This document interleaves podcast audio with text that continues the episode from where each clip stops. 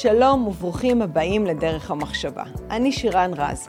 בכל פרק אני אראיין אנשים מרתקים ואני אעלה תכנים מגוונים ובעלי ערך שיעזרו לנו להבין איפה אנחנו חיים.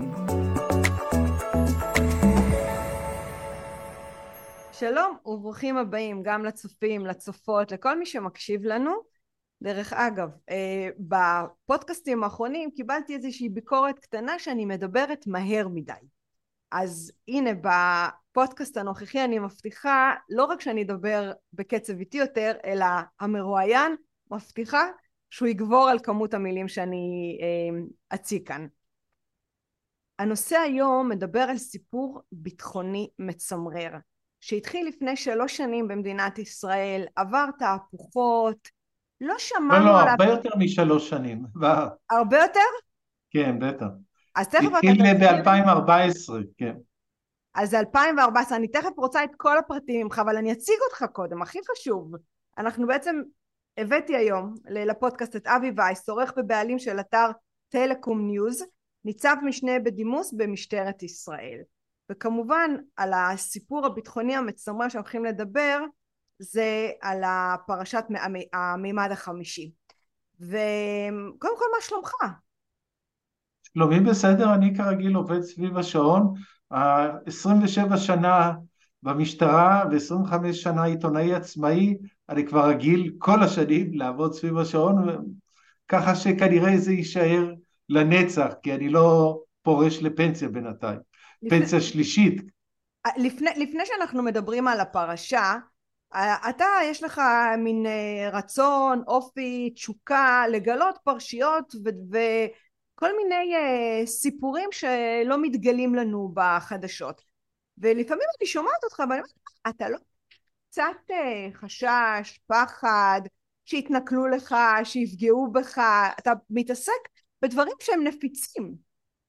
כן, אני חושב שאם תסתכלי טוב, תראי כאן, בצד, בצד שלי, כן, שזה כאן, אני צריך להתרגל יד ימין ויד שמאל, כן, כאן יש אה, ספר, את רואה. את הספר, וכתוב שם אבי וייס בשבי המצרי. אני הייתי בשבי המצרי במלחמת יום כיפור, ואני נפלתי בריא וחזרתי באלונקה, ישר לבית חולים תל השומר, במטוס של פצועים. אז אם אני לא פחדתי בשבי מה, מהנים והשובים המצריים, מה זה כאן אה, פרקליטות וקציני משטרה וזה, הייתי קצין משטרה, אני מכיר את המערכת, אז ממי אני אפחד?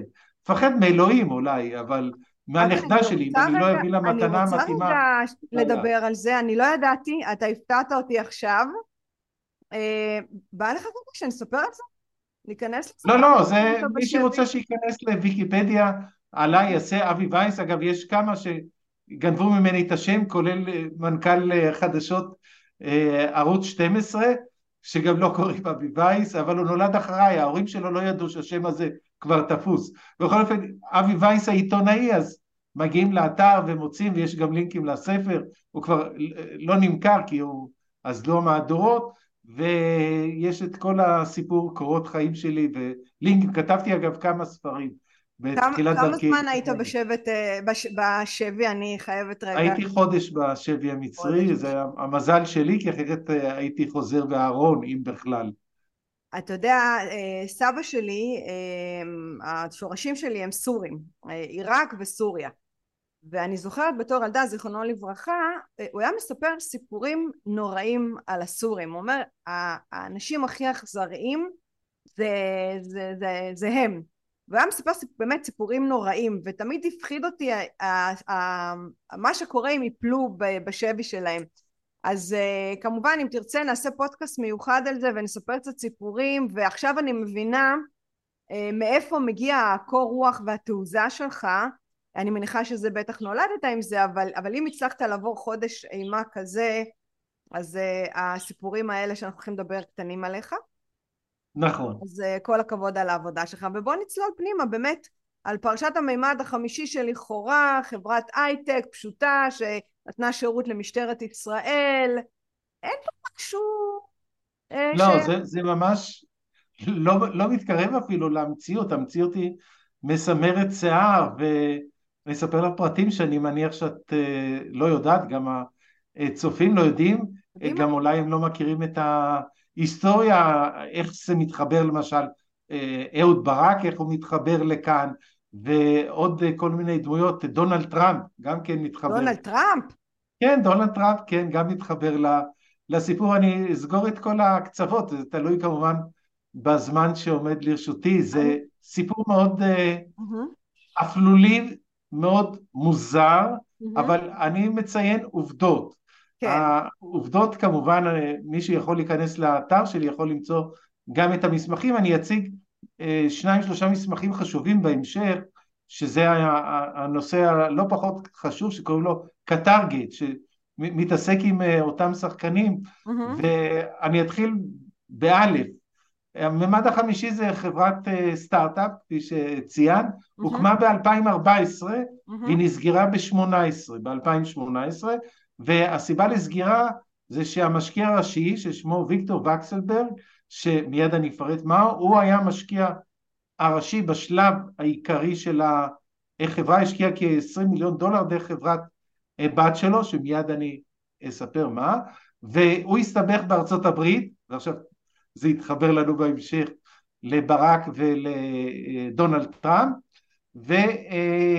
והמייסדים, זה היה אה, שניים הכי בולטים, זה דורון כהן, שהוא היה בכיר במוסד, והוא היה מנכ"ל בתקופה הרלוונטית שאנחנו מדברים כרגע, mm-hmm. 2016 ו-2018, שזה המשא ומתן העיקרי, וגיא כספי שהוא איש אה, הייטק וגם סייבר ויזם אה, סדרתי, שהוא היה מנכ"ל וגם אחרי זה נהיה מנכ"ל חברת האם והיה בהתחלה בעל המניות העיקרי. הם נכנסו עם רעיון, mm-hmm. והרעיון היה ש...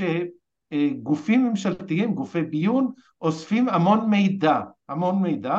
במשטרה המידע המודיעיני נאסף במערכת שנקראת מלאכת מחשבת, והיא אחד מ-12 מאגרי המידע הגדולים שיש למשטרה, עוד מאגרי מידע, מי שלא יודע, יש מאגר שנקרא עין הנץ, מה זאת אומרת? את נוסעת בכביש, כן. הרכב שלך מצולם, המספר, mm-hmm. ויש מערכת שמזהה את המספר ומיד יודעים מי הבעלים ויש מצלמה נוספת שמה לכן אני אומר תמיד לאשתי שאנחנו עוברים ליד המצלמות האלה תחייכי כי שידעו שזה את ולא הפילגש אז, אה, אוקיי. okay. אה, אז המערכת מצלמת גם מי יושב ברכב ולפי זיהוי פנים יודעים את ה... מי ישב ברכב אז ככה היא אוספת מידע על כל ה... מי שנוסע ב... בדרכים במדינת ישראל. זאת אומרת שלא מצלמים רק את המספר של הרכב אלא גם את הפנים ויש זיהוי פנים לכל תושב במדינת ישראל שיודעים לקשר בדיוק את התמונה לפרטי כן בוודאי זה קל מאוד כל אחד אה, נותן את התמונה שלו לתעודת אה, נכון. רישיון נהיגה לתעודת זהות לתעודת אה, רישיון ביומטרי לדרכון וכך הלאה התמונה שלך נמצאת במאגרים כן אז זה מאגר מידע גם כן אה, חזק מאוד. יש עוד אה, מאגר שנקרא נתוני תקשורת, אני לא יודע אם אני אספיק להגיע אליו, אבל הוא יותר גדול מהסיפור של הפגסוס, ויש כמובן מאגרים בלי סוף, למשל אה, כניסות ויציאות לארץ, את יודעת שאת יוצאת ונכנסת, זה הכל ממוחשב, נכון. והכל מתועד, כן. והכל התנועות האלה הם עכשיו מעבירים אותם אגב לארה"ב, זה היה חלק מהתנאי שנקבל פטור מוויזות בארה"ב, שיהיה להם גישה למאגר הזה. Mm-hmm. זאת אומרת גם הפרטיות שלנו בתחום של אה, כניסות לישראל ויציאות מישראל אה, לא קיים כי זה נרשם. אז זה גם מאגר מידע אה, מאוד חשוב, ויש מאגר של המרשם הפלילי, כל מי שפתחו לו תיק, אז הוא נמצא במאגר עם לפעמים טביעות אצבע, לפעמים DNA, לפעמים עם נתונים אחרים, צילום כמובן, כן. וכל הפרטים של התיק הפלילי שלו. זה מאגר גם כן מאוד מאוד גדול של uh, תיקים פליליים, שיש מאגר מיוחד לתיקים פליליים, ויש מאגר של חקירות שהוא נקרא פלדוק, אני לא ארחיב עליו, אבל כל חקירה שכולל גם את המודיעין, גם את המוצגים, גם את החומר הגולמי של החקירה, נמצא בתוך אה, מאגר מידע כזה שבנו במיוחד ללהב 433 ואחרי זה זה התפשט לשאר יחידות החקירה ויש כמובן המאגרים שכולם יודעים מאגר רכב, מאגר רישיונות נהיגה, מאגר מחזיקי אה, אה, נשק גם כן את יודעת ש... כשאת מוציאה רישיון לנשק זה עם תמונה ועם פרטים mm-hmm. וכך הלאה את אה, עוברת פרוצדורה של זיהוי אה, מלא, תעודות זהות אה, וכדומה. אה, בסך הכל 12 מאגרים מר... מרכזיים, יש סביבם עוד כמה עשרות, אבל אלה המרכזיים. למה אני מזכיר אותם? כי המאגרים זה... האלה no. נעלמו, לא נעלמו, התוכן שלהם הוא עתק, לממד אוקיי. החמישי ונעלם. זה... רגע, אני רוצה להבין רגע, יש 12, 12 מאגרים של מידע שכל מה שכרגע ציינת, ששייך למדינה, למשטרת ישראל, וכל המאגר העצום הזה של תמונות, DNA, אה, כרטיסי אשראי, כניסות יציאות אה, מהמדינה, כל הדבר הענק הזה נעלם? זה מה שאתה אומר? הוא, הוא אותה. לא, ההעתק שלו נעלם. ההעתק שלו נעלם. כן, ודאי, המקור נשאר, ההעתק נעלם. כן. זה, זה הסיפור של אה, אה, אה, הצמרת של הקמת החברה, יש שם עוד כמה שחקנים, עורך דין יואל נאמן ודוקטור אלי עמית דוד, אבל הם פחות חשובים. כשהתחילו לנוע הם הבינו שהיות והרעיון שלהם זה לקחת את מאגרי המידע ולהפיק מזה תובנות סייבר. זאת אומרת, אפשר לזהות אמ, אנשים לפני שהם עוברים עבירות. לדוגמה, אני אתן דוגמה נורא פשוטה להמחשה, כן. נניח שאני רוצה להיות סוחר סמים, כן. אז זה די ברור שכדי לקנות סמים אני צריך לנסוע למדינות שאני סוחר בסמים. כן, אז, אז יש, הרישומים של הכניסה והיציאה מהארץ נרשמים. אחרי זה אה, רואים במערכת אחרת שאני נפגש עם כאלה שהם מפיצי סמים ומוכרי סמים, ויכול להיות שאני אפילו אתחבר לאיזה מערכת מכירות, כמו שעשו בטלגראס, באינטרנט שאפשר למכור אה, סמים, אז יראו גם את הקשרים שלי כן. עם האנשים, ואחרי זה יראו גם שאני מתחיל אה, לעבוד, רואים גם שאני נהיה מהר מאוד עשיר, אז אני קונה מכוניות פאר יוצאות דופן, אני קונה אולי יאכטה, קונה אולי מטוס פרטי וכך הלאה, אז יש המון אינדיקציה במערכת. כן. עכשיו אם אוספים את המידע מכל הכיוונים אומרים הופה, כל האינדיקציות זה מצביעות שאבי וייס הוא סוחר סמים, עכשיו בואו נעקוב אחריו ונתמקד אחריו, והמערכת יודעת לזהות את העניין, להתמקד עליו ולהתחיל לעקוב אחריו ואז עושים תכנון מתי לפצח את זה, זה בלי סוכן עדיין. כן, זה אמרתי, אם יש סוכן אז הוא מביא מידע. בינה מלאכותית שבעצם עושה ניתוחים של המידע מ-12 מערכות. נכון, אה, כל המערכות האלה של המידע שהם ביחד הם נקראים fusion center, כור היתוך כזה, פיוז'ן זה היתוך. כן. כן.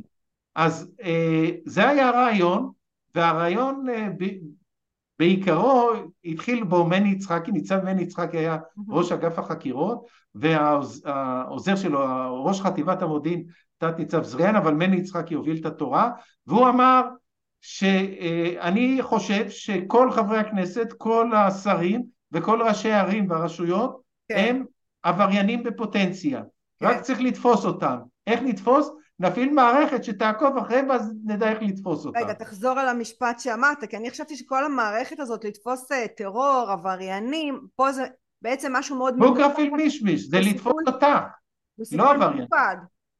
כן, לתפוס אזרחים שהם בשלב שהם חושבים ומתכננים עבירות. והוא יצא בנקודת הנחה שכולם עבריינים, אז צריך לעקוב אחריהם, במיוחד אם הם פוליטיקאים, ראשי ערים, אחרי זה גם הכניסו רבנים ומפגינים אתיופים וכולי, זה, זה, זה התפשט, וראשי תאגידים, חברות וכולי, זה התפשט ממש ל, להרבה מאוד, והקימו מערכת ש, שעובדת. עכשיו, רוני אלשיך התמנה למפכ"ל, mm-hmm.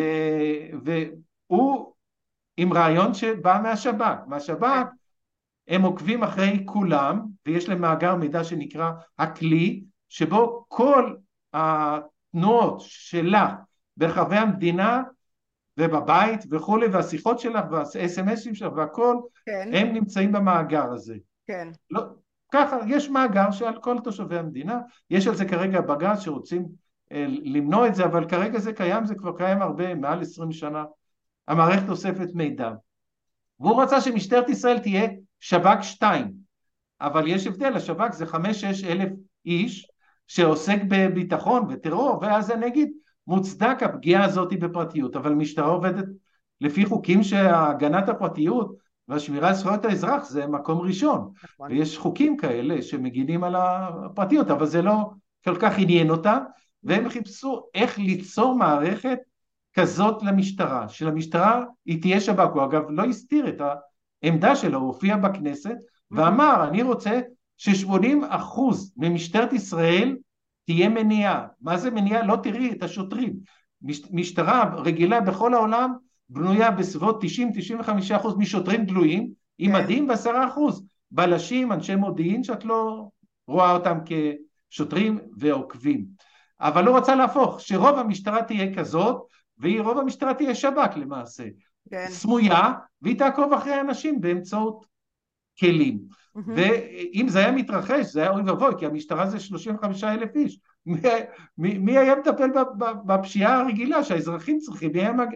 מטפל בפשיעה הערבית? אני רוצה להבין רגע, אבי, אני רוצה לדייק את זה. זאת אומרת שאם בעצם 35 אלף שוטרים והוא רוצה להפוך שאת הרוב יהיה איזושהי בינה מלאכותית שתזהה פשע לפני שהוא קורה אז לא יהיה צורך בעצם בחיילים האלה? כי הם הצטמצמו או הם התרחבו? אני לא מבינה את כן, ההיגיון. זה מחשבה מטורפת כמובן.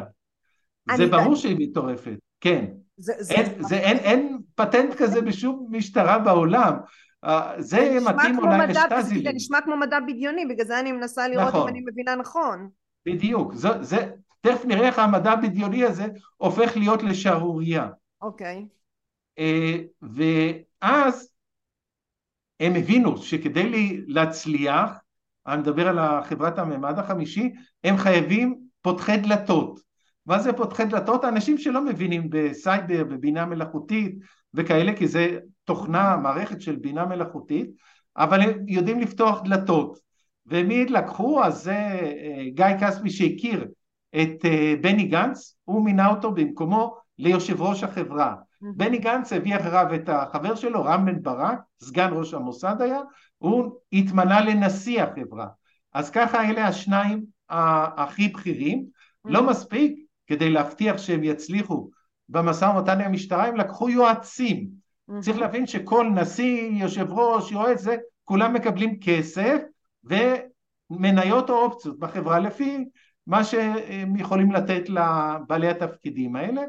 והם לקחו uh, שלושה יועצים בכירים מאוד במשטרה, אחד מהם זה דודי כהן, רב ניצב, הוא היה מפכ"ל, השני זה בן סיסאו, רב ניצב, הוא היה ממלא, מפק... ממלא מקום מפכ"ל, ונצ"ם גדי אשד, שהוא היה uh, מפקד ימ"ר תל אביב, היחידה המרכזית של תל אביב, ולפני כן הוא היה סגן ראש חטיבת המודיעין וראש יחידת המחקר של המודיעין במשטרה, כך שהם הכירו היטב את ה...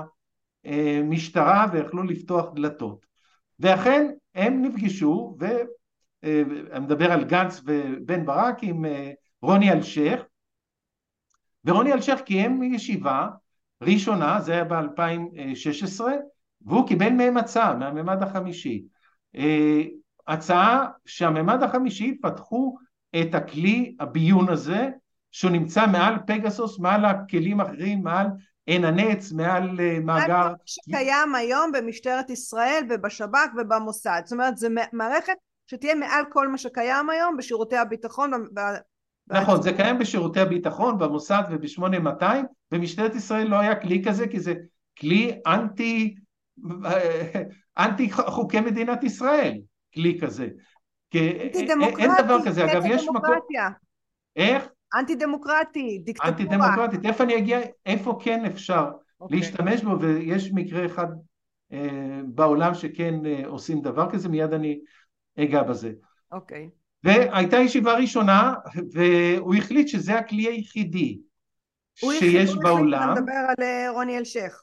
רוני אלשיך, כן, קיים ישיבה, והישיבה גם היו שם הקנדידטים שאנחנו דיברנו קודם, בני גנץ, רם בן ברק והמאכערים האחרים כן. שהבינו שהם שכנעו אותו שיש כאן מה לעשות, אה, לפתח את המערכת במשטרת ישראל, וגם כנראה הציגו מצג שווא על יכולות החברה, מיד אני אדבר על המצג השווא הזה כי זה חלק מהחקירה. באוגוסט 2016 הייתה טיוטת חוזה, הם הסכימו לעשות טרום בטא זה נקרא proof of concept, כל סטארט-אפיסט mm-hmm. שמכיר את המילה proof of concept, כן. שזה הוכחת יכולת ראשונית, זה למעשה קצת מעבר למצגות, mm-hmm. ובעקבות ה-proof of concept היה דיון נוסף, והמפכ"ל עם ראשי החברה ישבו והחליטו ב-30 לאוגוסט 16 שהם הולכים לבטא. Mm-hmm. והוציאו על זה פטור מבצעי. מה זה פטור מבצעי? זה במקרה שרוצים משהו מבצעי מאוד דחוף, אז רוצים פטור מבצעי. זה היה תרגיל של uh, המפכ"ל. ואחרי זה נהיה הפיילוט, ו- ותכף אני אראה איך שזה יסתבך. החליטו שהפיילוט ישלמו לממד החמישי ארבעה מיליון ש"ח עבור הפיילוט, ומשטרת ישראל כדי לחסוך בהוצאות היא תקנה את החומרה לפי המפרט של הממד החמישי ואכן קנו אה, אה, מחשבים, שרתים במיליון וחצי אה, שקל. זה היה... אני חוזרת רגע, בעצם משטרת ישראל שילמה ארבע מיליון פלוס מיליון וחצי על השרתים ועל החומרה לממד החמישי. נכון, כן, זה, זה מה שהיה. עכשיו צריך להבין האם זה באמת היה מוצדק ההחלטה הזאת. Mm-hmm. נניח שאנחנו אומרים שלמשטרת ישראל יש צורך בכלי ביון כזה, ש... ביון על ששולט על כל מערכות המידע ומפיק מהם תובנות. נניח שכן, אז הדרך הנכונה היא לעשות אה, מכרז. למה? כי באותו זמן היו חברות אחרות שכן יכלו לעשות את העניין הזה. אחד מהם זה חברת קוגנית ששייכת לברין, שהיא אה, משמשת בעיקר להאזנות סתר. Mm-hmm. והמשטרה מכירה אותה, והיא כן. רצתה ללכת למכרז, אבל אה, לא נתנו לה, זה חברה אחת. יש מערכת של נייס, חברת נייס, חברה ענקית, יש מערכת של חברת אתנה, היא מקבוצת ח. מר, ומיד אני אגע למה היא חשובה, mm-hmm. ויש גם תוכנה של מערכת פלנטיר, שהיו לה כבר לקוחות, mm-hmm. ומערכת של קנדירו. למה אני אה, מציין את אתנה של ח. מר, חברה אה, ישראלית? למה? בבריטניה החליטו שהם מוכנים למחול על הנושא של הפרטיות mm-hmm. בעניין זיהוי פדופילים. ועשו okay. אוקיי. שם חוק מיוחד ועשו מכרז, אמרו אנחנו רוצים לזהות פדופילים בשלבים מוקדמים, עוד לפני שנגרמים נזקים לילדים. כן. יש, יש התנהגויות נכון. די אופייניות לפדופילים, זה מקצוע מאוד מעניין ששייך לתורות השיטור, הביטחון, קרימינולוגיה, לא אפרט, ואישרו, והיא התחילה להריץ מערכת, כמובן עם חוק מיוחד, לאיתור פדופילים כן. בבריטניה. קודם כל זה צעד מבורך, מערכת... אני חייבת להגיד, אה, אני כן. חושבת שזה אחד הדברים המופלאים. אמ, אבל אני רגע רק, אני מקווה שתחדד לי את זה, שיש פה בעצם עוד אה, ספקים שיכולים לתת את השירות והם לא נכנסו פנימה, כי מה, כי לא, לא יצא מכרז מלכתחילה? לא יצא מכרז, לא אמרתי מכרז, היה פטור, זאת אומרת שזה היה סגור מראש. פטור מבצעי. אוקיי. עכשיו, פטור מבצעי כזה יכול לעשות רק אם יש שותפים למזימה, נכון? נכון. הרי אתה, קודם כל המפכ"ל החליט שהוא יושב בראש ועדת המכרזים, שזה דבר ממש וואו. אה, כן. יוצא דופן ובלתי הגיוני. בנוסף לכך הוא דאג בצורה מאוד מעניינת להביא שני אנשים שהם יושבים וחותמים על המכרזים, מאוד אנשים מאוד חשובים, והם פשוט אה, היו איתו יחד מה שנקרא בסירה, ומיד אני אגיד לך את השמות שלהם, כי זה מאוד אה, מרתק. אחד מהם זה ניצב, היום הוא בדימוס, בועז גלעד, מינה אותו ראש אגף תמיכה לוגיסטי. שזה רכש, זה לוגיסטיקה. ברור. והשני זה ניצב משנה, הוא כיום בדימוס, אייל אהרוני, שהוא מינה אותו ראש מחלקת הרכש של משטרת ישראל. מאיפה את חושבת שבאו שני החברים הנכבדים האלה? מהשב"כ?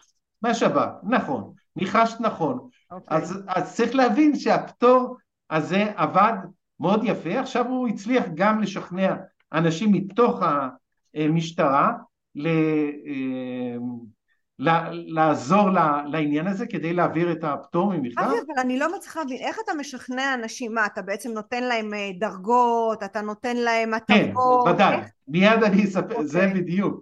אז השניים האלה שסיפרתי לכם באו בשב"כ וקיבלו ישר דרגות. אחד דרגת ניצב, אוקיי. שזה דרגה מאוד בכירה, והשני ניצב משנה.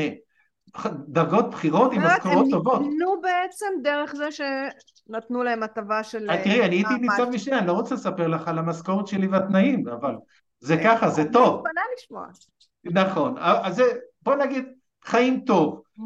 כמובן, כמובן שלניצב יש רכב עם נהג צמוד ועוד כל מיני אה, תנאים והוא צובר שלושה אחוזים לפנסיה ולא שניים. כן. לא אפרט את כל הסיפור. בכל אופן, אה, הוא שכנע את ראש מנ"ט, מנהל הטכנולוגיות, שהיה תת ניצב שי קופרמן, זה שמו, איך הוא שכנע אותו? הוא הבטיח לו שהוא יהיה ניצב, ואכן הוא קידם אותו לראש אגף הטכנולוגיות והתקשוב, תקשוב זה מחשוב, והוא פשוט קיבל ממנו דרגת ניצב, ככה. אז אה, הוא עדיין, אה, הוא עכשיו בדיוק פורש, ולא מספיק, אה, יש עוד אחת, שהיא אה, הייתה תנ"צ לימור נוח, זה שמה, והיא הייתה ממונה על נושא המחשוב, ותכף נגיע לחישוב שלה. הבעל שלה הוא היה אה, העוזר של ראש מרום, זה מהשב"כ, ואחרי זה הוא קיבל קידום לתפקיד אה, אה, ראש מחלקה במג"ב, הוא קיבל נצ"ן. אומרת, הוא גם קיבל דרגה. זאת אומרת, הזוג הזה קיבל אה, קידום רציני בשביל להיות... נכון, ודאי. אז גם הזוג הזה שהם אחראים על הבדיקה של היישום הזה, שזה מחשוב, כן. אז הם קיבלו קידום, הזוג וגם ראש היחידה קיבל אגף וניצב. אז כן. זה ככה הסיפור של הפטור. כן. אבל הרבה אנשים שהכירו את האמת הבינו שזה ישראבלוף. אני יכול להגיד לך, לקפוץ עכשיו בזמן, כן. עכשיו במד החמישי פשטה את הרגל, כן. כל החומר והקניין שלה עבר לידי כונס נכסים והציגו את זה למכירה. אני שלחתי אדם שיודע עוד פעם, תחזור, הקניין הרוחני, שזה הדאטות של כל מה שיש לנו, כל ה-DNA, תמונה. לא, לא, של, של הממד החמישי, רק של החברה, okay. אוקיי. לא מהמשטרה. אוקיי. Okay. החלק של המש... החברה נכנסה לכונס נכסים ואני אסביר תכף למה. כן, תסביר, זה ממש חשוב. כן, אבל בשלב הזה שהיא נכנסה לכונס נכסים, הנכסים שלה, זאת אומרת, כן. מה שיש במשרדים זה מחשבים כן. וכדומה, כן. נתפסו על ידי כונס הנכסים, זה התהליך, כן. והוצאו למכירה. ככה זה עושים לכל סטארט-אפ נכון. שפושט את הרגל. כן. אז uh, שלחתי מישהו מטעמי... כל מי שפושט את הרגל, לא רק סטארט-אפ.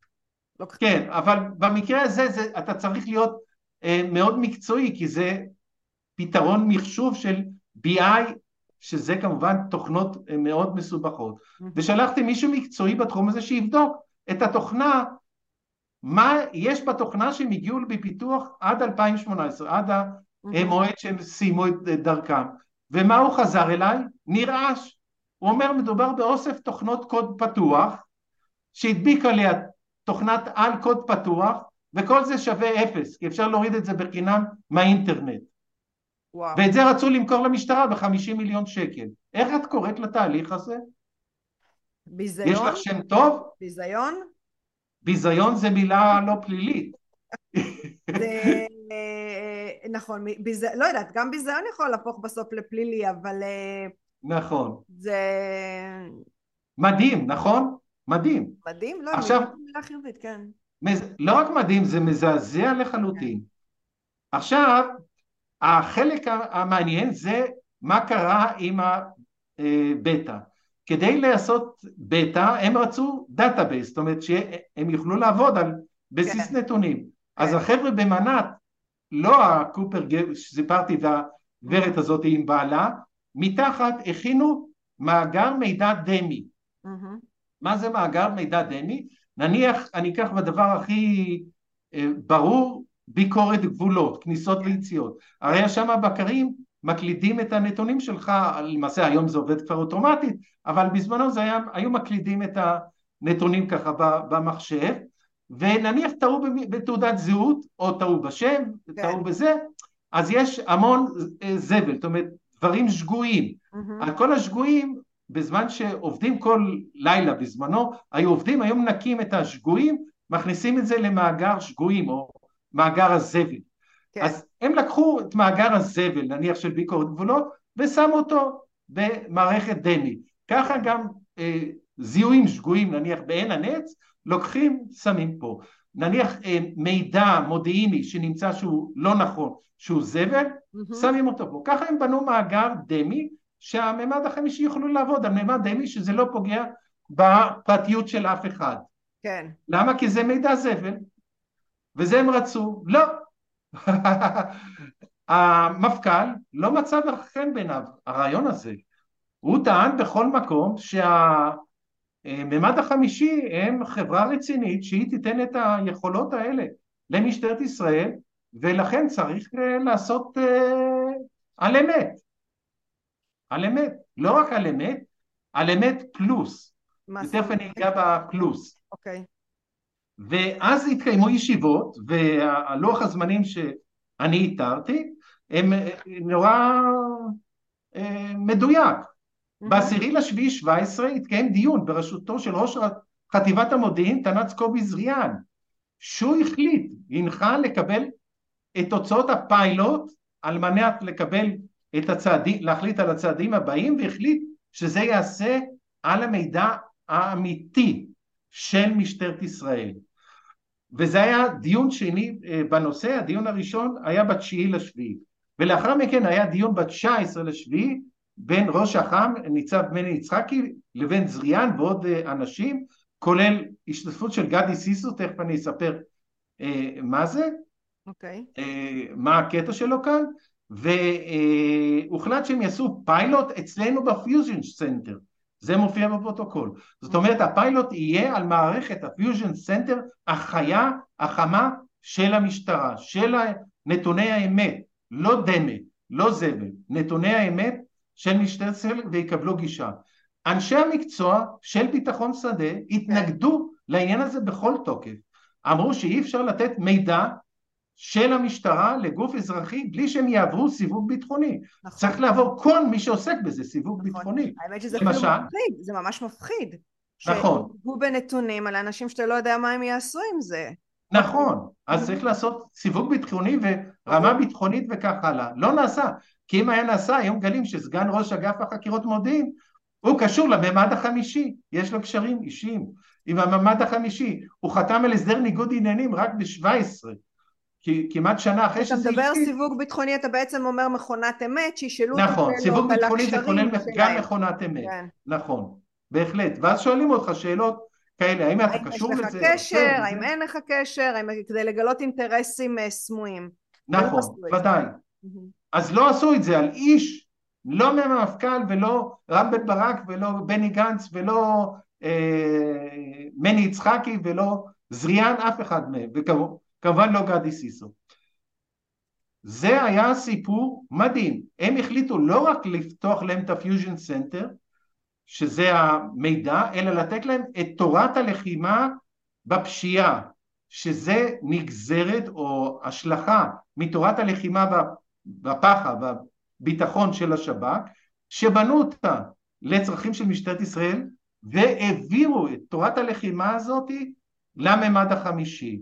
צריך להבין, זה לא נייר, זה לא לקחו נייר והעבירו לממד החמישי, זה כן. מערכת מחשוב, כי את, את הכל ממחשבים היום, זאת אומרת גם את תורת הלחימה בפשיעה זה ממוחשב, כן. זה קודים, וזה שווה המון כסף. המון כסף, למה? כי זה הסוד של הלחימה בפשיעה של המשטרה, זה מראה איך המשטרה נלחמת בפשיעה ואיך מתכננת להילחם בפשיעה באמצעות הכלים המחשוביים. Mm-hmm. את, את המערכת הזאת ששווה המון כסף מסרו לממד החמישי. הרעיון של המפכ"ל, וזה הופיע בישיבות ובדיונים, היה אנחנו ניתן להם את המערכת הזאת ככה והם ייתנו לנו הנחה במחיר. כי המחיר היה 50 מיליון. כן. והיה לו עוד איזה רעיון שהיות וזו חברה אמריקאית, אז שיהיה אה, עניינים של אה, רכש גומלין מארצות הברית, אני לא אגע בזה. בכל אופן, איש לא תמחר מה המשמעות של מכירת האינטלקטואל פרופרטיס של משטרת ישראל, הסודות של עבודת משטרת ישראל לחברה אזרחית, ומה היא תעשה את זה, כמה זה שווה לה. תכף נראה כמה זה שווה לה, כי הם רצו למכור את זה לקטר ב-72 מיליון דולר. אז צריך להבין שהעברת המידע הזה... המפכ"ל, המפכ"ל שאמור לשמור הרי על האזרחים, עקף נהלים, אני חוזרת רק לוודא שאני עוקבת אחריך, נתן, עקף נהלים, עיוות אותם, סגר, בנה ערוצים חדשים שישרתו את האינטרס שלו ש, שרק החברה, רק הסטארט-אפ, החברה הזו של הממד החמישי ייכנס והוא מכר את זה בנזיד עדשים בשביל הנחה שלא הייתה בסוף שלא הייתה בסוף, הוא בעצם סיכן את ביטחונה של מדינת ישראל, אני מבינה את זה נכון? בוודאי, את מבינה את זה היטב. עכשיו בחודש תשיעי 2017 לא הפיילוט כביכול המוצלח שהיה כישלון אחד חמור ואנשי מקצוע שהיו הבינו שזה כישלון אבל המפכ"ל זה לא עניין אותו הוא יחד עם בני גנץ וזה החליטו עוברים לשלב הבא עם פטור להסכם של 50 מיליון ש"ח. ואז התחילו לבנות את ההסכם ואת המגה פרויקט הזה והיו צריכים להעביר את זה לאוצר. והיה דיונים פה ושם אבל קרה משהו מאוד מעניין. ב-12 ל-11 17 השר גלעד ארדן שעד אז לא ידע כלום קיבל תלונות. אנונימיות או לא מתוך המשטרה שיש משהו מסריח בממד החמישי. Mm-hmm. והוא אז החליט למנו, לעצור את התהליך ולמנות בודק מטעמו. הוא מינה את המדען הראשי של המשרד לביטחון פנים לבדוק את העובדות. כן. וב-11 לראשון 18 המדען הראשי הזה קבע בדוח שלו שהחברה מסרה נתונים מתאים. היא מסרה שהיא אה, קיימת הרבה שנים אבל למעשה היא קיימת רק מ-2014 זאת אומרת ביום שהציגו את היכולות הם היו רק בני שנתיים וכל מי שעוסק בפיתוח של תוכנה כזאת יודעים שאחרי שנתיים אתה אפילו לא נמצא בבטא אתה נמצא באלפא כי זו מערכת מאוד יקרה ומסובכת. זה אחד, שהציגו שהוותק שלה שונה. דבר שני, הם הציגו שיש להם חמש, חמישה לקוחות. בפועל לא היה להם שום לקוח. לא היה להם לקוחות אפילו. שום לקוח, כן. אז... אז וואי, זה אה, אה, שקרים גסים. כן, זה, זה פשוט אה, מדהים, וזה מצג שונה לחלוטין ממה שהוצג. בפטורים למכרז ופטורים, בפטור המבצעי הראשון והפטור למכרז השני והם העבירו את המידע הזה לכל כיוון והאוצר לקח את הבקשה של משטרת ישראל להסכם וזרק אותה אבל קרה דבר מדהים במקביל וזה קשור לווקסלברג ופה אני אעשה סיפור ואני אחזור ל, ל, לסיפור שלנו. אה, בחזרה. מי זה המשקיע? ויקטור אה, וקסלברג. כן. זה סיפור מאוד מעניין, מדובר בבחור שהוא אה, מחשיב את עצמו יהודי, הוא אה, נולד באוקראינה, mm-hmm. בן לאב אה, יהודי ואימא נוצרייה. הוא עבר לרוסיה, ושם בעקבות הפרסטרויקה וכל ההתמוטטות שם הוא נהיה מיליונר ואחרי זה מיליארדר, מולטי מיליארדר, והוא אה, גם אה, נותן הרבה מאוד אה, תרומות הוא משקיע בקהילה היהודית ברוסיה, בונה בתי כנסת, פעילות כזאת, והוא גם התחבר בישראל לאהוד ברק. ב-2014 okay. אוקיי. הוא לקח את אה, אהוד ברק, mm-hmm. שסיים אז להיות uh, uh, שר הביטחון, הוא היה שר הביטחון אצל uh, נתניהו לא כל כך הרבה זמן, ואיך שהוא פרש הוא מינה אותו דירקטור, דירקטור בכיר בחברת הייעוץ הפיננסי CIFC, זו חברה שנסדרה נזדקה בנסדק ומטעמו של וקסלברג היה שם עוד דירקטור שקוראים לו אנדרו אינטרטר שהוא קרוב משפחה שלו אה, ודרך שניהם הוא שלט אה, בחברה כן. וזאת חברה מאוד מצליחה שעוסקת אה, בייעוץ בתחום הנדל"ן ונסחרת בבורסה בנסדק עד היום. כן. ב-2016 כאשר מתפתחת הפרשה של הממד החמישי משטרת ישראל החברה הזאת נמכרה לקטר, לנסיך של קטר, שהיא אוקיי. מדינת אויב שתומכת בחמאס ובאיראן, אל-ג'זירה שמה, והחברה הזאת נמכרה ב-333 מיליון דולר לנסיך של קטר, הוא נהיה הבעלים במקום אה, ויקטור וקסלברג שהוא היה המשקיע והבעלים העיקרי, וכמובן באקזיט הזאת, הזה, אה, ברק קיבל, אנחנו לא יודעים כמה, אבל בטח קיבל את חלקו, ויצא מהחברה, הוא היה צריך לצאת מהחברה ולא להישאר שם מפני ש... כן. שזה חברה, חברה עוינת. אבל הקשר ביניהם, בין ויקטור לברק לא נגמר, אה, ברק הקים חברה אה, משל עצמו שנקראת ריפורטי, אחרי זה קרבין שניסה למכור את המוצרים שלה למשטרת ישראל, גם כן בתחום הסייבר, mm-hmm. ומי היה המשקיע הראשי שם? זה אנדרו אינטרטר, בכסף של ויקטור וקסלברג, mm-hmm. כך שהקשר ביניהם נשמר גם בהמשך, ובהמשך הקים ברק עוד חברה שהיא מכרה את המוצר שלה ב-2020 והיא חברה מתחרה בפגסוס שהיא עדיין נמצאת במשטרת ישראל במשטרות נוספות. עכשיו אנחנו חוזרים לוויקטור וקסלברג. ב-2018 התחילה חקירה שבארצות הברית על מעורבות הרוסים בבחירות שם והם מינו תובע מיוחד בשם מולר והוא חשד ברוסים ובין היתר חשד בוויקטור שהוא מעורב בזה. Mm-hmm. בין היתר התגלה, וככה נטען, שחברת קולומבוס נובה, שהייתה חברה של ויקטור וקסלברג, שילמה, חתמה חוזה עם עורך דין כהן, עורך דין כהן הוא עורך דין של טראמפ, של דונלד טראמפ, והיא שילמה, הייתה צריכה לתת לו מיליון, הספיקה לשלם לו חמש מאות אלף כדי לסתום את הפה לדוגמנית שלא תספר על מה שהיה לה עם דונלד טראמפ. הדוגמנית קיבלה 120 אלף דולר, השאר כנראה נשאר בכיס של עורך דין כהן. וטראמפ עכשיו מסתבך ב... במשפט לא על זה שהוא שילם לדוגמנית, על זה שהוא לא רשם את ההוצאה הזאתי נכון בספרים של החברות שלו. אז דיני תאגידים. מעניין מה זה נכון, מעניין איזה רשומה הוא רשם כשנותנים כסף לדוגמנית לסתום את הפה. כן, אני אמרתי את המילה דוגמנית כי אני לא יודע אם יש ילדים... לא, לא, סתם, אני צוחקת, על כל בחורה, לא משנה אם היא דוגמנית או לא. נכון, אבל היא, במקרה הדוגמנית זה לא בדיוק דוגמנית, זה תפקיד אחר יש לה בחיים, אבל אנחנו לא נדבר דברים גסים עכשיו.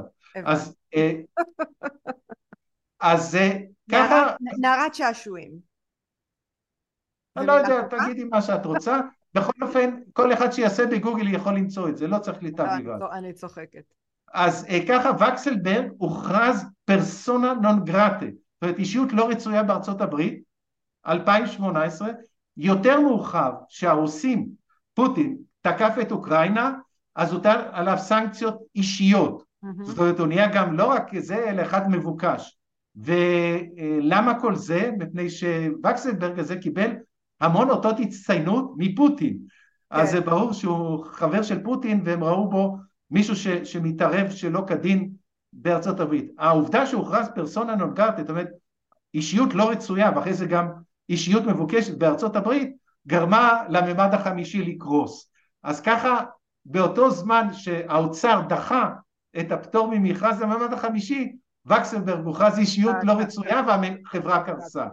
ככה זה קרה.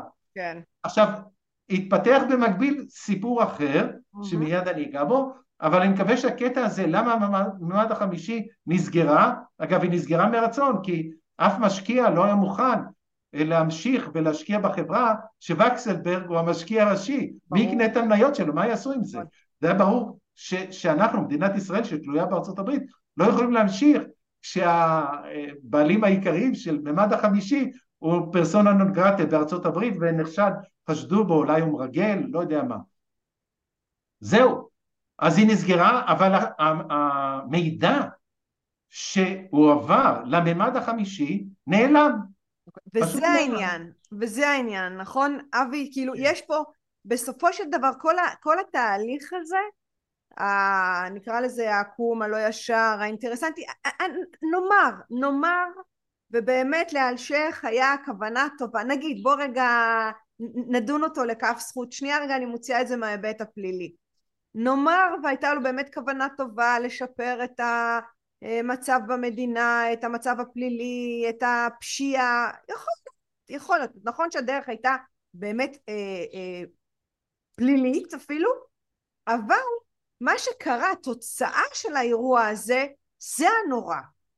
שהיום בעצם הדאטה הזאתי נעלמה ולא יודעים איפה, יכול להיות שהיא נמצאת במדינת אויב, ואם אני עכשיו נוסעת ועוברת בגבולות, מישהו יכול לתקתק את התעודת זהות שלי, או את המספר הדרכון שלי, ולהגיד לי חמודה, טה טה טה טה טה טה, ויודעים עליי את כל הפרטים, ולך תדע מה יהיה איתי, נכון? זה הנורא. זאת המציאות. תכף נגיע לחקירה, שזה נהיה כן. פארסה יותר גדולה. וואו. אנחנו אוקיי. חוזרים ל-2000, 16, ומתחיל תהליך חדש. הם כבר היה להם הסכם זמני על הבטא לממד החמישי, והם החליטו, היות והם יודעים שהם מקבלים את תורת הלחימה ממשטרת ישראל, הם קיבלו את זה אז בחינם, הם אמרו בואו נחפש לנו לקוח בחו"ל. ומי הלקוח? הם מצאו את גנרל ג'ון אלן, גנרל ג'ון אלן היה מפקד הכוחות של נאט"ו בארצות הברית במפרץ הפרסי והמפקדה שלו הייתה בקטר, כך שהוא הכיר היטב את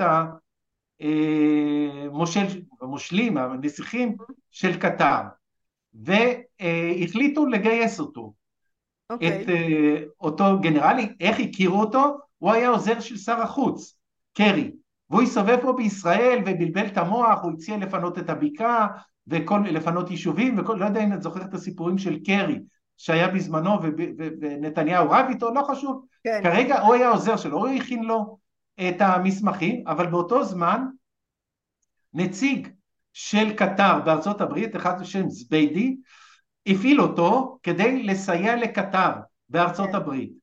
וכאן מתחיל הפרשה להסתבך. הוא חתם על הסכם עם בני גנץ ורם בן ברק שהוא יהיה נציג שלהם למכירת הממד החמישי במדינות חוץ, במדינה הראשונה, היות והוא הכיר את זה אישית, תהיה. קטר. ההסכם היה על עשרת אלפים דולר, retainer, זאת אומרת תשלום חודשי, והוא קיבל במשך שנה תשלום חודשי, ועוד אחד וחצי אחוז מכל עסקה שהוא יצליח לסגור. כן. העסקה הראשונה שהוא נסע לסגור הייתה אה, בקטר, הוא נסע לקטר עם הצעה מסודרת מהממד החמישי על 72 מיליון דולר. אז צריך להבין שהחומר ששימש את הממד החמישי מהמשטרה היה אמור להיות הבסיס שמוכרים את המערכת לקטר מדינת אויב. כן. אפשר להבין את גודל השערורייה. הוא נפגש בקטר עם הנסיך ועם השליטים והם הסכימו, חתמו על העסקה הזאת מהצד של קטר. הוא חזר עם ההסכם, הצד הקטרי חתום, לישראל והיה צריכים לחתום על זה בצד הישראלי. אבל אז קרה מה שקרה עם וקסלברג בארצות הברית והכל התפוצץ. זאת אומרת החברה אה, עברה לכינוס נכסים וזה לא מומש. זאת אומרת היה חוזה רק עם צד אחד וכאן אה, קרה דבר ממש מפליא. עכשיו צריך לזכור קודם את החוק. אתה לא יכול לייצא מערכת שיש בה אלמנטים של סייבר, של מודיעין, בלי אישור של אפי. יש חוק הפיקוח הייצוא. של מי? חוק פיקוח על הייצוא, אתה צריך רישיונות. חוק פיקוח הייצוא קובע שכל מי שרוצה לייצא תוכנות סייבר מישראל צריך אישור גם לתוכנות mm-hmm. וגם לעצם השיווק והמכירה. כפי שאת שמעת, היה תהליך שיווק ומכירה כי הוא כבר נסע לקטר, הוא נפגש, אגב הוא קיבל על הנסיעה הזאת מברק קיבל 40 אלף דולר עבור הנסיעה הזאת, עוד, עוד לפני חוזה. עוד לפני עשרת אלפים דולר ריטנר, עוד 40 אלף דולר על הנסיעה, והוא אמור כן. לקבל 1.5 אחוז על העסקה, אוקיי. נכון, כן, כך שזה היה משתלם לו. ואז אה, אנחנו מגיעים לה, להדלפה. מה קרה? ה-FBI התחיל לחקור את הסיפורים של אה, זביידי בארצות הברית, והוא בסוף עשה איתם עסקת טיעון, הוא נכנס לכלא, אבל מכר את ג'ון אלן. שהוא טען, אני הפעלתי את ג'ון אלן, גנרל ג'ון אלן, כנציג של אה, קטר כדי לקדם את האינטרסים של קטר. ג'ון אלן באותה תקופה, אחרי שהוא השתחרר, הוא אגב נהיה בכיר במפלגה הדמוקרטית בארצות הברית, תכף אני אסביר למה זה חשוב שהיה בכיר במפלגה הדמוקרטית, ואז ה-FBI אה, אה, פשט ועליו, עדיין בלי מעצר, והוא נתן להם פרטים, הוא מכר את בני גנץ. הוא מכר את המימד החמישי. מכר את המימד החמישי, ואז ה-FBI הלך לבית המשפט, לבית משפט פדרלי, כן. והוציא את המסמך הזה. המסמך הזה, זה המסמך שאפשר למצוא אותו אצלי באתר, אה, של ג'ון אלן, וכתוב כאן, הכותרת זה אלן ביזנס dealing with the government of Qatar. ויש פה את כל הסיפור שסיפרתי לך על מה שהוא עשה, וביקשו מהשופט שופט פדרלי, כי זה FBI זה פדרלי, לחתום על הצווים כדי לתפוס את כל המסמכים של אה, ג'ון אלן ולהמשיך בחקירה. כן. כתבת קרולין גליק בישראל היום ראיינתי, דרך אגב, קרולין גליק, אה, גם ראיינתי אותה פה בפודקאסט דרך המחשבה, אז הנה יש פה המלצה גם להקשיב לפרק איתה. נכון, אז אה, קרולין גליק פרסמה בישראל היום את הצו הזה שנעשה בארצות הברית עם הסיפור של ג'ון אלן. ומה הייתה התוצאה האומללה של הפרסום? פיטרו אותה. פיטרו אותה, נכון. טוב, אבל אותי אי אפשר לפטר. אתה עצמאי. אולי אפשר לפטר אותי מהחיים אם יתקעו לי כדור בראש, אבל ככה, אני עצמאי, אי אפשר כן. לפטר אותי. אז אני המשכתי את העבודה שלה ונברתי היטב ודרשתי לדעת האם הממד החמישי קיבלו אישור מאפי. אחד, רישום, mm-hmm. אם היא לא נרשמה זה חמש שנות מאסר. האם היא שיווקה והיא עשתה פה תהליך שיווקי, כי ג'ון אלן נסע עם הצעה לקטר והקטרים הסכימו, זה תהליך שיווקי. Okay. אי קבלת רישיון לתהליך שיווקי, שבע שנות מאסר. 12 שנות מאסר רק על, על זה. וקיבלתי מסמך רסמי, הנה, אפשר לראות חותמת משרד הביטחון, כן, וקיבלתי מסמך רשמי, קובע, ככה, ממשרד הביטחון, חברת הממד החמישי אינה ולא הייתה רשומה כיצואן ביטחוני באגף הפיקוח על הייצוא הביטחוני אפי, וכך גם לא עובדיה או מנהליה. החברה לא רשמה מוצרים באפי. זאת אומרת שיש לנו רק, רק על האירוע הספציפי הזה, זה פלילי של 12 שנות מאסר. ואותנו נכון. תופסים ברחוב על כל איזה ציוץ של uh, שטות בתנועה ודוחפים לנו דוחות. האמת, האמת היא שזה נורא מקומם. כאילו זה מסוכן, זה מקומם, זה מכעיס, זה לא הגיוני. נכון. זה נש... דרך אגב, אני חושבת שצריך לכתוב על זה סדרה ו... ולהפיץ אותה, כאילו זה... נכון. אף, עכשיו העלילה לא מסתבכת. לא מסתבכת, בני גנץ, שאני הייתי על הזנב שלו חזק מאוד, ואני התלוננתי בכל מקום, גם שלחתי ליועץ המשפטית, והעביר את זה למומי למברגר, שתכף אני אספר על התפקיד שלו, והוא שלח אותי להתלונן במשטרה, התלוננתי במשטרה פעמיים, גם על אה, ממד החמישי וגם כתב גט, לא היית יחידי, למשל אה, עורך דין פיני פישלר התלונן אה, במקביל, או לפניי אפילו, מטעם אומץ על הנושא של הממד החמישי והוא מאוד פעיל בנושא הזה והיו עוד, אבל פיני פישלר הוא, אם תרצי לראיין אותו זה יהיה מאוד נחמד כי הוא ישפוך אור בנקודת המבט שלו, אז הקטע שהבינו השניים שזה אה, בני גנץ ורם בן ברק, שצריך לשנות את הסיטואציה החוקית. איך?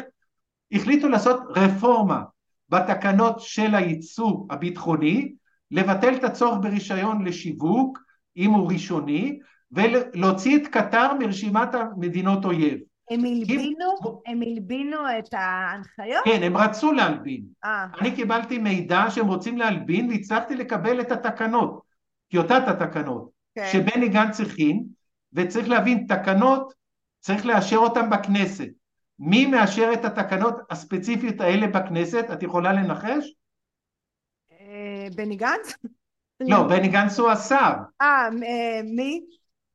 רם בן ברק, הוא היה יושב ראש... אה, רם בן ברק, נכון. הוא נכון, היה... הוא היה יושב ראש ועדת חוץ וביטחון. נכון, נכון. זאת אומרת, בני גנץ חיבר תקנות שמנקות אותו ואת רם בן ברק, והוא mm-hmm. מוסר את זה לרם בן ברק שיאשר את זה בכנסת. ככה הם מנקים את עצמם מפלילי. כן. אני קיבלתי חררה והשערות הבודדות שנשארו לי על זה התחילו לנשור מרוב אה, עצבים. על העניין הזה אני בדרך כלל לא עצבני, אבל זה היה פשוט דבר בלתי נסבל. שר, ש... בכיר, שיש עליו עבירות כאלה חמורות. מארגן לעצמו חנינה עם החבר שלו שצריך להיות גם בתיק. לא יאמן. התלוננתי מיד בכל הכיוונים, זרקו אותי מכל המדרגות, אז לקחתי לעזרה אה, עורך דין, זהבה גור, אה, שמה, והיא אה, החליטה שהיא הולכת במסלול, היא גם כן קיבלה עצבים, והיא הולכת במסלול של בג"ץ, אבל בפני בג"ץ יש אה, דבר שנקרא מיצוי הליכים. דהיינו אתה נותן התראה לגוף הממשלתי שאתה עותר נגדו, שאתה אומר לו, תשמע, אני דורשת ממך א', ב', ג', ד', אחרת אני הולכת לבג"ץ, זה מיצוי כן. הליכים. כן. אז היא שלחה לבני גנץ, רם בן ברק, את ההתראה הזאתי, והיה כמה, בדיוק זה היה תקופת ממשלת מעבר, ואז אחרי לחץ קיבלנו תשובה. היועץ המשפטי של משרד הביטחון הבין שזה פישי, שזה מסריח, והשיב לזהבה, שהיא כמובן חיברה את, ה, את הכל יחד איתי, שהוא מקפיא את התקנות והוא לא, י, לא יעביר אותן בכנסת הזה, בכנסת הבאה ידונו בזה מחדש. זאת אומרת המזימה הזאת היא לנקות את הפרשת קטרגט מהשולחן נגמרה. אבל בכל זאת המזימה הצליחה חלקית. איך היא הצליחה? אה, אמרתי שבני גנץ היה תקופה קצרה שר המשפטים ואז היה הסיפור שדן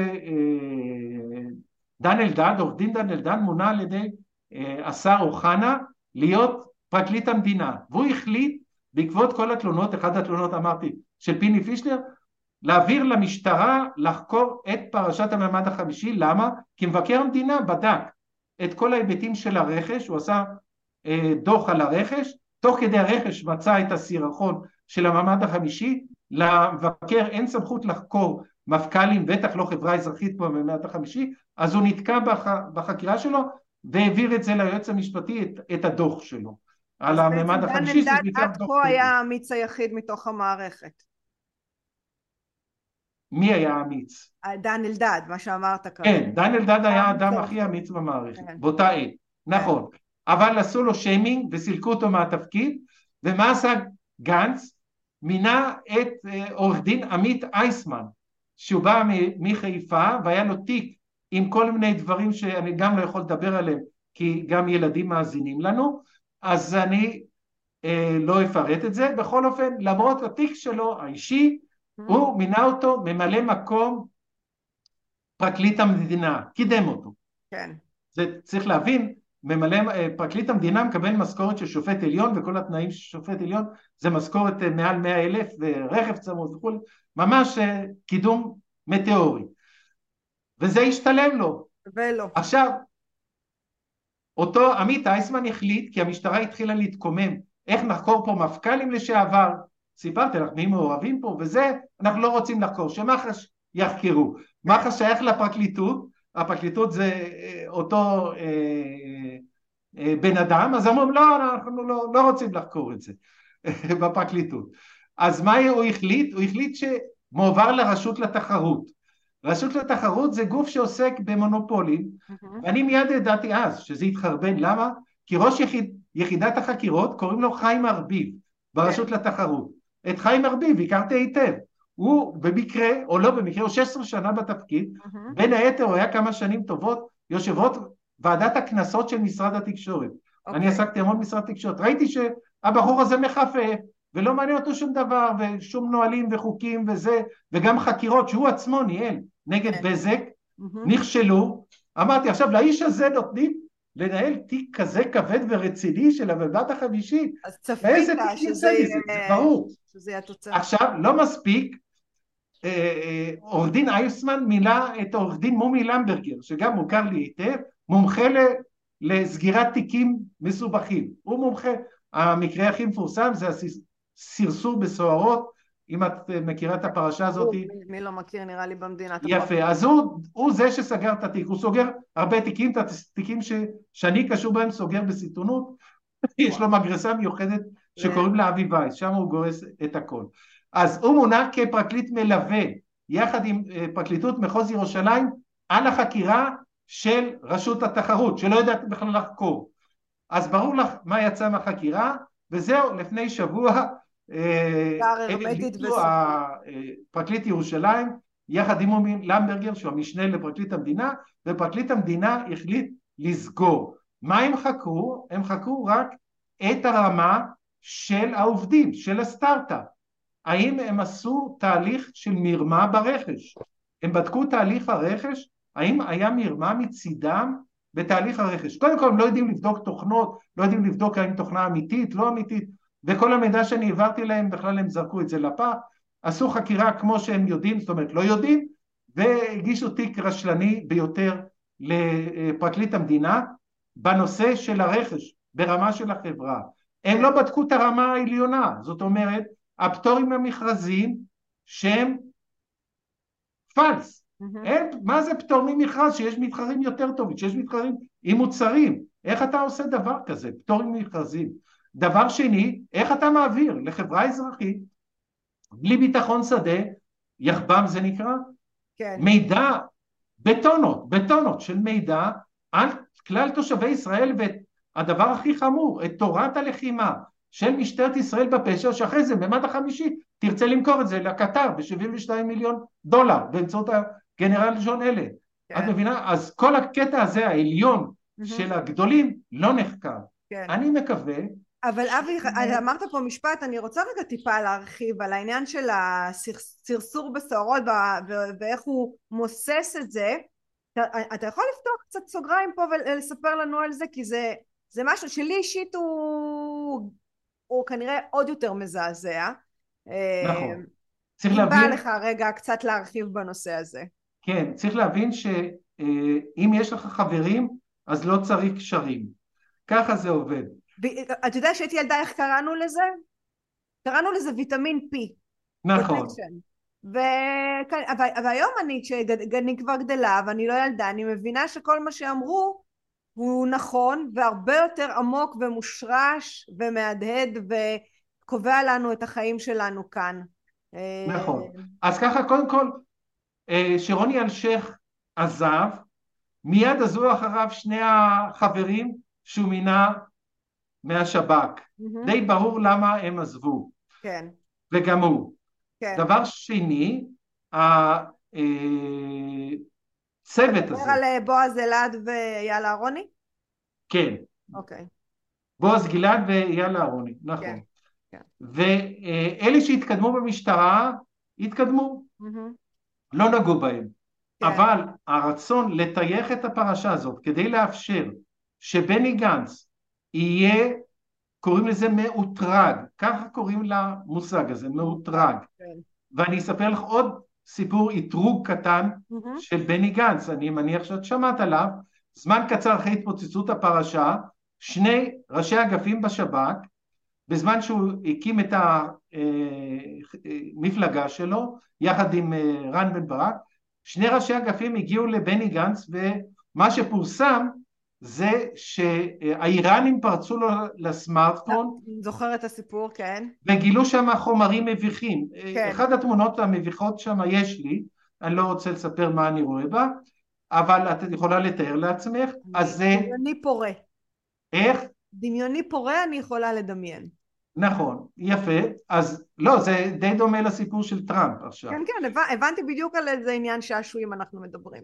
נכון, אז הוא לא רצה להלבין את העניין ולסגור אותו ולכן זה הודלף. מה שאני יודע זה לא האיראנים ולא בטיח, זה היה פגסוס עליו, למה? להערכתי הפעילו עליו פגסוס בגלל כל הסיפור עם וקסלברג כי חשדו בו, האמריקאים כן. חשדו בהם, בכולם, בכל מי שקשור בווקסלברג, כן.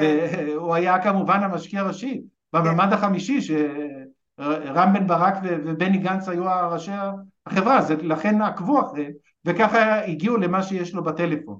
כן. אז צריך להבין שמה שיש לו בטלפון עדיין נמצא בידי הפרקליטות, הם יודעים היטב מה יש בטלפון.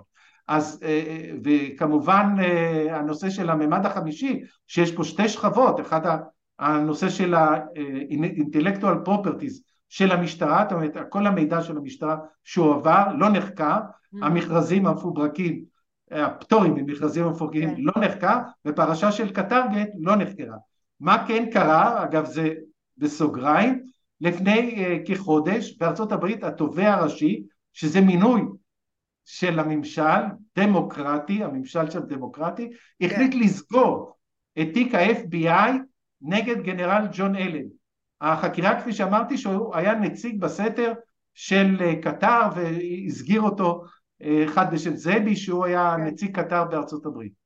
שהוא מכר אותו. כן. אז החליטו לסגור את התיק התובע הראשי החליט לסגור וזה היה די ברור שם קורה בדיוק אותו דבר. הדמוקרטים כמו ש, שכאן שהם דאגו לחבר שלהם שהוא היה בכיר במפלגה סגרו את התיק. אבל הם סגרו רק את התיק על העניין של נציג קטר. את זה סגרו לא סגרו את הממד החמישי. למה? זה לא, לא עסקם של אמריקאים כן, זה לא מעניין אותה מה שקורה במדינת ישראל, ואם אנחנו... כן, זה מדינת ישראל צריכה לחקור, לא, לא אמריקאים. כן. אז התיק הזה של אה, ממד החמישי, ג'ון אלן, לא נחקר, לא ברשות התחרות ולא בשום מקום.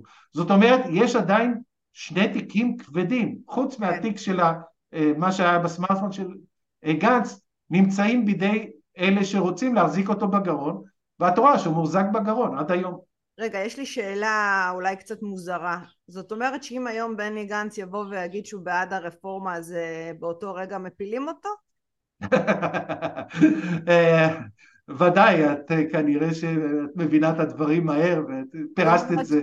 זאת אומרת כן. שאסור לו לבוא ולהגיד שהוא בעד... אנשים לא עושים שטויות, תשמעי, אנשים לא מסכנים את חייהם אה, ואת עתידם בשביל דברים כאלה, זה ברור. כן. הבנתי.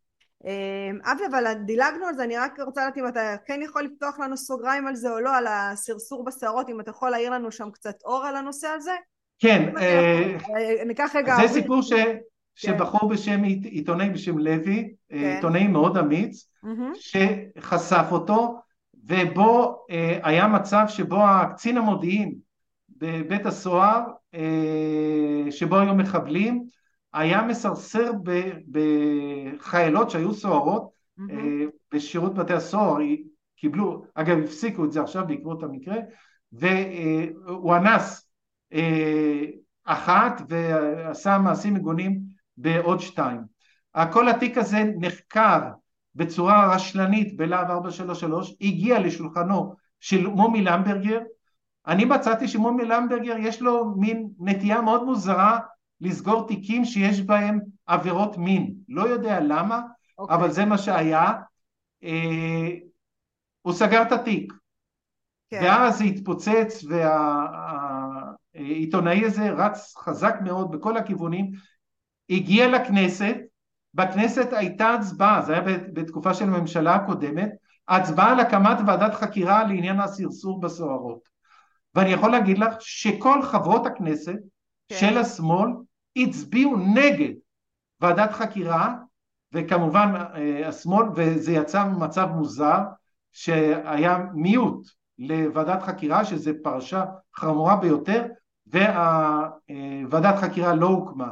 אבל האנשים אה, כולל נכנסו לזה גם איילה חסון ועוד עיתונאים, לא הרפו ולא הייתה ברירה, החליטו לחדש את החקירה עוד פעם בלהב 433, החקירה הנוספת של המעשה הובילה לידי כך שיש מספיק ראיות, פיטרו את הקצין המודיעין, פיטרו את מפקד הכלא והם יעמדו לדין. זה סוף הסיפור וזה אה, יידון בבית המשפט בצורה מסודרת. סגרו את זה ומשכו את זה, זה כמעט עשור נמשך הסיפור הזה, צריך להבין... זאת אומרת שאם איילה חסון והתקשורת לא הייתה שם הופכת את האדמה, זה היה מטוטא מתחת השטיח ונעלם. נכון, לכן אני מקווה שהשידור. שלי וגם הסיוע שלך יעזור לא לטאטא את הפרשת אה, קטרגט ואת פרשת הממד החמישי מתחת לשולחן. למה? כי סגירת התיק, שעוד פעם, אותו מומי למברגר ופרקליט אה, המדינה אה, אה, עמית אייסמן, כן. שהחליטו על הסגירה, זו החלטה לא רק חפוזה, פיני פישלר הודיע שהוא יערער על זה, כן. גם אני אערער על זה, כן. ואנחנו לא נשתוק, אבל אה, צריך אה, אה, מספיק אנשים אמיצים. שיגידו את האמת, שהיה כאן טיוח מלמעלה עד למטה בעבירות ביטחוניות שנוגעות בפרטיות של כל תושבי ישראל, שנוגעות בחומרים הכי רגישים שיש למשטרת ישראל בחברת סייבר ובינה מלאכותית שעשתה מעשים שלא יעשו ומשקיע שלא ידוע בדיוק מי ומה, אם נתייחס לפרסומים בארצות הברית, אז זה רע מאוד מה שהם חושבים עליו, כן. אז אנחנו, והוא גם קשור לאהוד ברק כפי שהבנת, וקשור כן. כמובן לאנשים בני גנץ ו... אה, בן ברק, אז צריך להבין שאם אנחנו נשתוק, אז גם הפרשה הזאת שהיא גדולה פי כמה, זה לא סיפור של שלוש חיילות, זה סיפור של כלל תושבי מדינת ישראל, זה סיפור של המידע הפרטי שלי, שלה, של כל אזרח, זה סיפור של הסודות הכי כמוסים של משטרת ישראל שהם שווים הון אם מוכרים אותם לקטר, למדינת אויב. וזה מה שהיה כאן. אז אסור להסכים שאנחנו נשתוק על דבר כזה חמור ומפלצתי, שייסגר בכלום. הם חקרו, רשות התחרות חקרו כמה עובדים, אגב הם לא סיפרו איזה עובדים חקרו, הם מסתירים את זה. בכלל גם לא היה כמעט, אני לא יודעת אם בכלל או אם היה זה היה משהו מינורי, לא היו שום הדלפות. שום הדלפות. על הפרשה הזאת שזה בכלל הזוי. אבל בנימין נתניהו ואשתו ויאיר הבן של על כל פיפס מדליפים את זה החוצה. איך נכון. יכול להיות שפה היה מין כמו שקט מוחלט על כל הפרשה הזאת, שזה גם צריך כבר להקפיץ את כל הנורות האדומות. נכון, זה, זה היה בכוונה, שלא תביני. ברור כן. שזה היה בכוונה, אבל... אה, נכון, כדי כן. שהציבור לא ידע את הסירחון כן. שקרה כאן. קרה פה סירחון בקנה מידה שהוא הרבה יותר גדול מסירחון קו 300 או סירחונות עסק הביש שהיה בתחילת קום המדינה וסירחונות אחרים. דרך פשוט... אגב, גם קו 300, יש לי פרק מיוחד בפודקאסט שלי, אז שווה גם להקשיב, זה רעיון מרתק עם אה, אלכס אה, ליבק שצילם את התמונה. אה, נחמד. אז זה שם. צריך להבין שכאן יש לנו מסמכים, mm-hmm. יש לנו ראיות, יש אנשים, יש אנשים שמוכנים להעיד, יש אנשים שמוכנים למסור מסמכים. אה, פיני פישלר, אני, זהבה, אה, גור, אנחנו לא יכולים להסכים שפרקליט המדינה שמונה על ידי גנץ יסגור את העסק לגנץ. הוא היה צריך לפסול את עצמו, כי הוא קיבל קידום מגנץ ועכשיו הוא סגר לגנץ את התיק. נו באמת, איך יכול להיות דבר כזה? זה, זה, כל התהליך הזה הוא מושחת מקצה לקצה. הכל מורכב מאוסף של שחיתויות בקנה מידה מדהים, ואחרי זה אומרים שגנץ הוא אה, יהיה ראש הממשלה. נו באמת. נו באמת. אני, אני מקווה שיהיו עוד אנשים כמוך וכמו עורך דין אה, פיני פישלר ש, שנלחמים למען כל אזרח ואזרח כי לפעמים זה לא רק אומץ אלא צריך שבאמת לצאת מתוך הרוטינה והחיי היומיום כי אנחנו שקועים ב, איך אומרים? בדאגות של עצמנו וקשה לנו uh, להרים uh, מעוף ולעשות uh, באמת למען, למען האחר.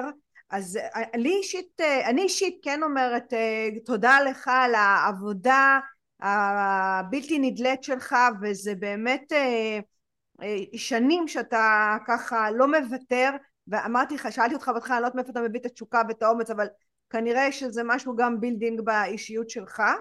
אז באמת, ממני לפחות יש לך תודה ענקית ואני בטוחה שגם מהמאזינים שלנו ואנשים שמכירים את העבודה שלך.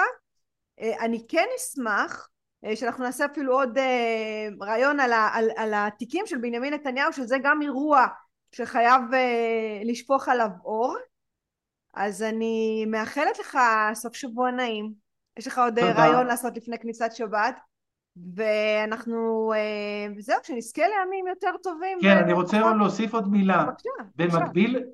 במקביל לפרשת הממד החמישי נבנה נבנתה מערכת האזנת סתר בקנה מידה עצום על כלל אזרחי מדינת ישראל זה החשיפות האחרונות שלי על מערכת, הפגסוס זה רק הסחת דעת, זה משהו קטן על, על כמות מסוימת של אנשים, היו אלף אה, מקרים של פגסוס, שזה נשמע מפלצתי, מרעיש, כי בהתחלה הם לא הודו שיש דבר כזה, כן. אבל אני מספר לה שעל פי חוק אחר הוציאו רק בשנה הקודמת כ-70 אלף צווים, 70 אלף mm-hmm. צווים כדי לאסוף מידע על תושבי ישראל. זה אה, דבר מפלצי ורק על חוק אחד, יש חוקים אחרים, מוצאים את כל המידע שלך מהעננים, מאפל, גוגל, פייסבוק, וואטסאפ וכדומה, באופן שוטף, במסמכים חתומים באנגלית על ידי שופטים, משהו שזוועה, פשוט זוועה שיצרו כאן, יצרו כאן, באמת, התוכנית ליצור שב"כ 2 במשטרת ישראל התגשמה חלקית, אבל מי היה ההוגה של זה? מי היה ההוגה? רוני אלשר. רוני אלשר, הוא היה ההוגה של... נכון, עכשיו, לא רק זה, הוא בא לקרקע מוצקה. למה? כי ראש אגף החקירות, מני יצחקי, מתראיין, ויש סרטונים, אפשר לראות אותם אצלי, הוא התראיין ביוטיוב, יש סרטון. כן. תריצי, מני יצחקי תגיע לסרטון, שבו הוא אומר שאנחנו חושבים שכל ראשי הערים הם עבריינים, לכן נפעיל עליהם סיגין סייבר. הוא אומר את זה בקולו. זאת אומרת, בשבילו כל אחד הוא עבריין ועכשיו צריך להפעיל עליו את הפגסוס, עוד לפני שהוא עשה איזה עבירה. זו תפיסה שהיא סותרת כל מהות של משטרה דמוקרטית, במדינה דמוקרטית. זה מתאים לשטאזי, למדינה קומוניסטית, לצפון קוריאה. למדינת ישראל זה בלתי אפשרי. אז אני מציע שלפני שנצלול לנושא של אה, התיקים של נתניהו, שאנחנו, אגב, שבוע הבא מתחילים בשידורים. אלי ציפורי ואני, אנחנו מתחילים ביום שני, עוד פעם, יש שלושה ימי שידורים, מי. אוקיי. שרוצה יכול למצוא אותנו ביוטיוב, וכל ערב אנחנו עושים סיכוי יומי, וכך הלאה, אז ככה אפשר לראות אותנו בשבוע הבא כמעט אה, ארבע ימים בשבוע, אנחנו נהיה ביוטיוב. אז תפסתי אז... אותך בזמן לפני שאתה עסוק מדי עם השידורים החיים. נכון, אז אני אכנס לסדרה הזאתי, אבל הנושא הזה של האזנות סתר, מערכת האזנות סתר אתה יכול לדבר על זה כבר? זה משהו שאפשר... בטח, אני מדבר על זה מאז אתמול. אז בסדר, אז אנחנו קובעים לנו עוד uh, פודקאסט על האזנות. בבקשה, זה תלוי בה. בכל אופן, אני חוזר לנושא הממד החמישי, זה נושא כל כך רציני, ואנשים בכלל לא קולטים את הנזק שנגרם להם באופן אישי. הם מסתובבים בעולם והם חושבים שלא יודעים עליהם, אז הם טועים. כל מי ש... לא חשוב, אתה צעיר יוצא למסע בדרום, אה, אה, אני יודע, אה, דרום, דרום אמריקה. כן. נכון, אם תסתבך שמה, אתה לא יודע לאן תיפול. למה? כי יודעים עליך הכל. הכל. פשוט הכל. בנימה אופטימית זו במרכאות, אנחנו קובעים לנו אחרי הפודקאסט הזה זמן לשיחה נוספת על האזנות סתר, ותודה, תודה על הזמן והמאמץ. תודה לך ותודה על היוזמה שלך, שיהיה לך בהצלחה. תודה, תודה. ביי, אבי. ביי ביי. זה היה פרק נוסף של דרך המחשבה. כל הפרקים זמינים באפליקציות הפודקאסטים, בערוץ היוטיוב ובפייסבוק. אם עדיין לא הצטרפתם, זה הזמן. להרצאות בנושא חשיבה יצירתית, חדשנות, יזמות, אסטרטגיה רגשית ומדיטציה, מוזמנים לפנות אל הישירות לאופיס שטרודל שירן רז דוט קום. אני שירן רז ואהיה איתכם גם בפרק הבא.